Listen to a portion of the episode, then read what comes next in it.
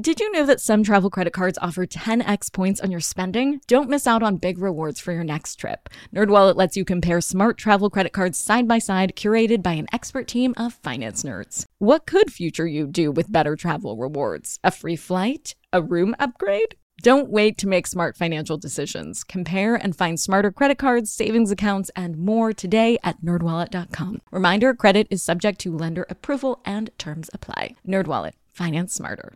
Hey guys, are you ready for some money rehab? Wall Street has been completely upended by an unlikely player, GameStop.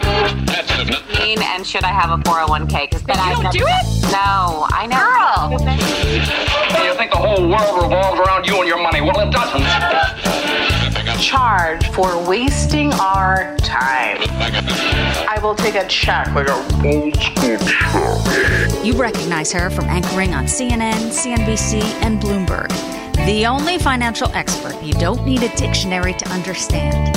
Nicole Lapin. As you know, here on Money Rehab, we feature change makers, public figures making change in every sense of the word, and along the way have been in or might still be in Money Rehab. Today, we're releasing the second part of my conversation with author and investor James Altucher. Last week, we talked about making money. Today, we're talking about losing money. Throughout his career, James has lost millions of dollars. And I don't know about you, but just thinking about that for a second makes my palms very sweaty. It's an important reality check for us to note. James comes from the world of finance, and even he has needed some money rehab. It is true that we all have money problems, and so today we'll be talking about how to gather the strength to solve them. So here's the second part of my conversation with James. I think we've talked about this before because we've talked about so much and so many feelings and traumas and things over the years because I think that really dictates a lot of our decisions later in life, uh, unless you deal with them. But that's a whole other podcast. My boyfriend in high school said he wanted to be a hedge fund manager, and I thought he wanted to be in gardening. So his Wall Street friends, he thought I couldn't hang out with them. So that's why he dumped me. Oh no. I know. Why do you think you couldn't hang out with them? You're because I started as a poetry major in college. I mean, I got into, as you know, financial news totally by accident. So, like 10 years later, fast forward, all of his Wall Street friends wanted to hang out because I was anchoring on CNBC and they were like, you know, you know what, in their basement to me or whatever.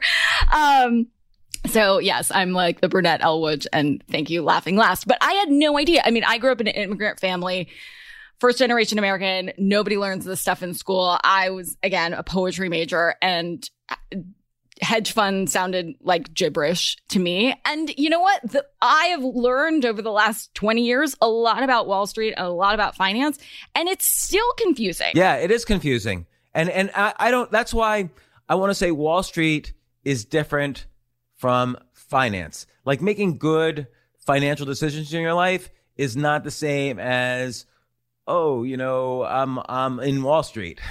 Like they're two Yeah. different things. As maybe your listeners may or may not know, I've gone broke. I've made millions and millions of dollars several times in my life, and I've gone dead completely broke after making those millions on many not many occasions, but several, several occasions. And it's frustrating. I was really good at figuring out how to make money. I knew about business, I knew about money, I knew about investing and so on. But for a while, actually, when I was still learning about investing, I was really bad at holding onto my money. I would go broke all the time. There, there's three skills with money making it, keeping it, growing it. So for a good 15 years, I was good at making it, but not at keeping it. Or what about growing it? Well, I didn't even get to the growing it part. Well, maybe growing doesn't have to come last. It could be making it, growing it, and then losing it. Yeah, well, if you if you don't know how to grow it properly, that's the problem. Is that you'll lose it. So Yeah. money is is is you know hard to make, and you you you sweat and pour over making money and building a business and so on, and it's hard to grow, and it's hard to keep. All of these skills are very difficult. Is the problem. so you call that your year of stress. Uh, I mean, I've had several years like that, but yeah, I've been so stressed as to be.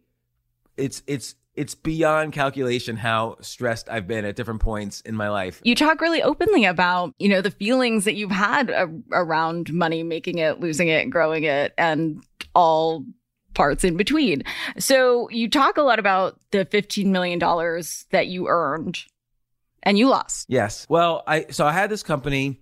I always wanted to be a writer since I was a kid, and but along the way, I I also learned a lot about computer programming and other fun things. And um, I had a company in the '90s, made websites for entertainment companies, and built it up. We had a good, solid business. Sold it. Uh, I made about fifteen million dollars on that. Sold the business, and then I went totally broke. I knew nothing about investing. I was investing in just crazy shit all the time, Like like, what? every day. Uh, Like, uh, gosh, I don't know. Just every like, I invested in one company that was like a portal for charities, and uh, I invested in another company that was this wireless app that was long before wireless even existed for phones. I was just I was just going crazy with investing. I would invest in Okay. everything because I because here's my problem. This was this was the this was the evil problem, is that it wasn't about uh just making money. I really felt I really felt that I was poor. Now that here I had fifteen million dollars in the bank, I felt I was poor. So it was like a psychological thing. I honestly thought that I was the poorest person I knew. And it was insane to think that way, but I thought that way. Uh, listen, I I have lots of weird money stuff uh, that I talk about openly, or I think I'm going to be broke, alone, and homeless, and die in the gutter, regardless of how I have plenty of money in my bank account. Like, mama, rich bitch, but it has nothing to do with what's in my bank account. Like, the fear is going to exist if I have ten gazillion dollars in my bank account. Doesn't matter. So you lost it, and then what happened? Well, I mean, I was so depressed because I thought to myself, you know, I'm not, turns out I'm not a financial guy. I'm really just nothing. and, uh, uh, I worked really hard to make this money. It was like a one time thing. I won the lottery and I'm never going to make this money again. And that's just that. Like, I really, I thought I'd, I, I'd ruined my kid's future. I ruined my future. I was unemployable at this point. Like everyone thought I was a loser because I had lost all my money. So everyone I knew, I was suicidal. I thought, I thought it would be better for my kids. I had, I had, because when I had a lot of money, I got myself a nice life insurance policy. I thought it would be better for my kids if I killed myself, you know, than if I, uh, lived. So I was trying to figure out how to kill myself, but I thought that the insurance companies wouldn't pay off the insurance policy if they knew I committed suicide. So I was always researching like how can I commit suicide uh, without anybody knowing, and there's no, there's pretty much no way to do it. And I didn't kill myself, but that's how depressed I was, and I, I couldn't get out of bed in the morning. I couldn't even um, understand what is it that makes people smile. Like I couldn't understand like how to move those muscles anymore. Like it seemed inconceivable to me to smile. Like when you feel that depressed and when you feel suicidal, it's like life starts off as this giant funnel. And imagine like a marble like at the top of the funnel and going down. It- you have your choices get narrower and narrower and narrower until there's only one you think there's only one way out which is mm-hmm. not true. There's many ways out.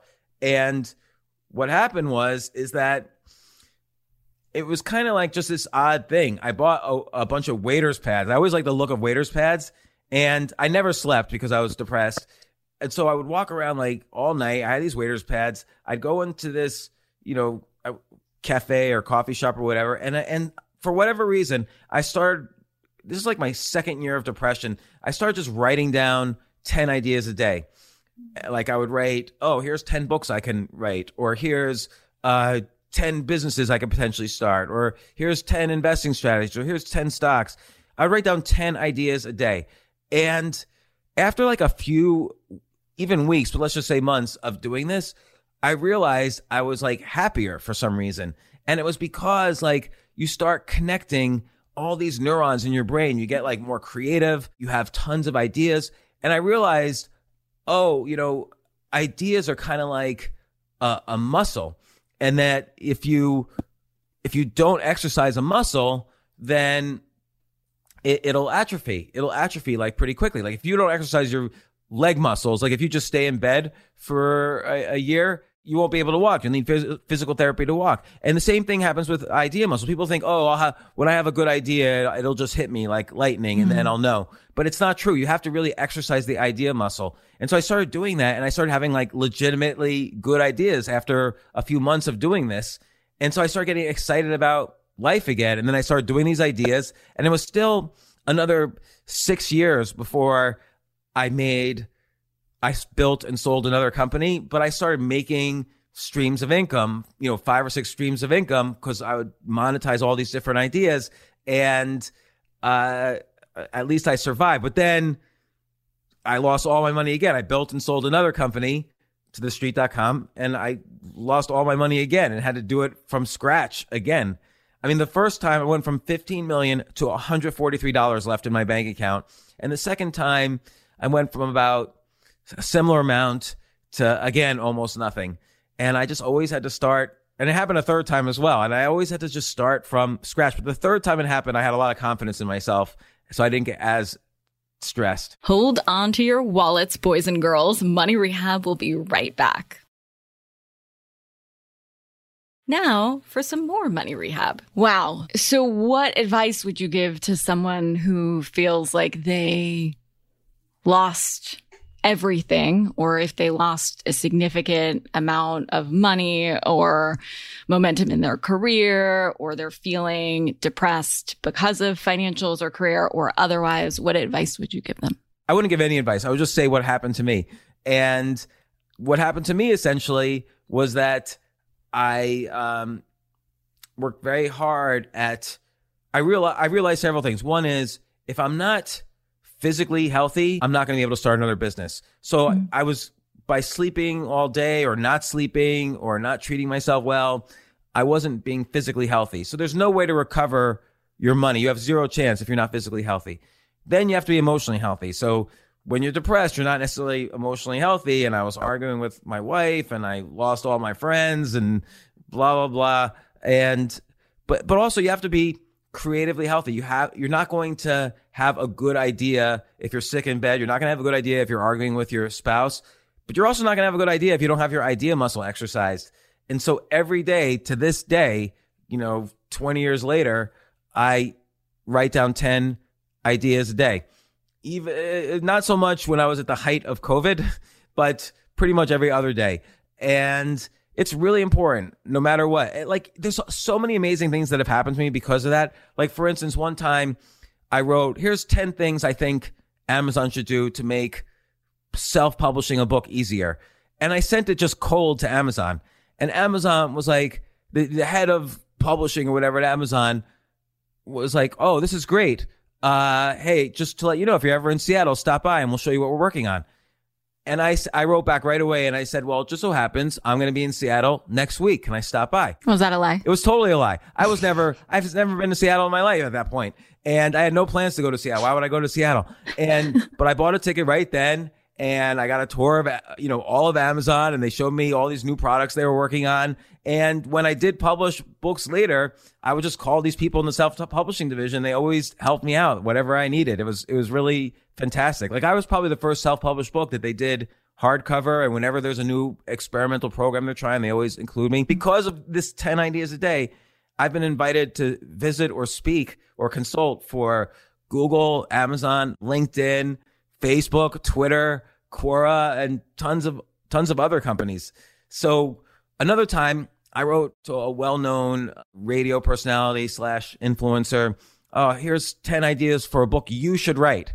And he wasn't a writer. So he said, James, this is great. Can you write it for me and you'll be a ghostwriter? I'm like, no, no, no. This is just 10 ideas for you you know, he convinced me over time that I should be involved in it. And we wrote this book together. It was a, it was him with me and Audible. This is the book I published last, this past year with, with Audible and it worked out great. So like it, just writing 10 ideas a day, it gets your brain moving. It gets all the creativity flowing.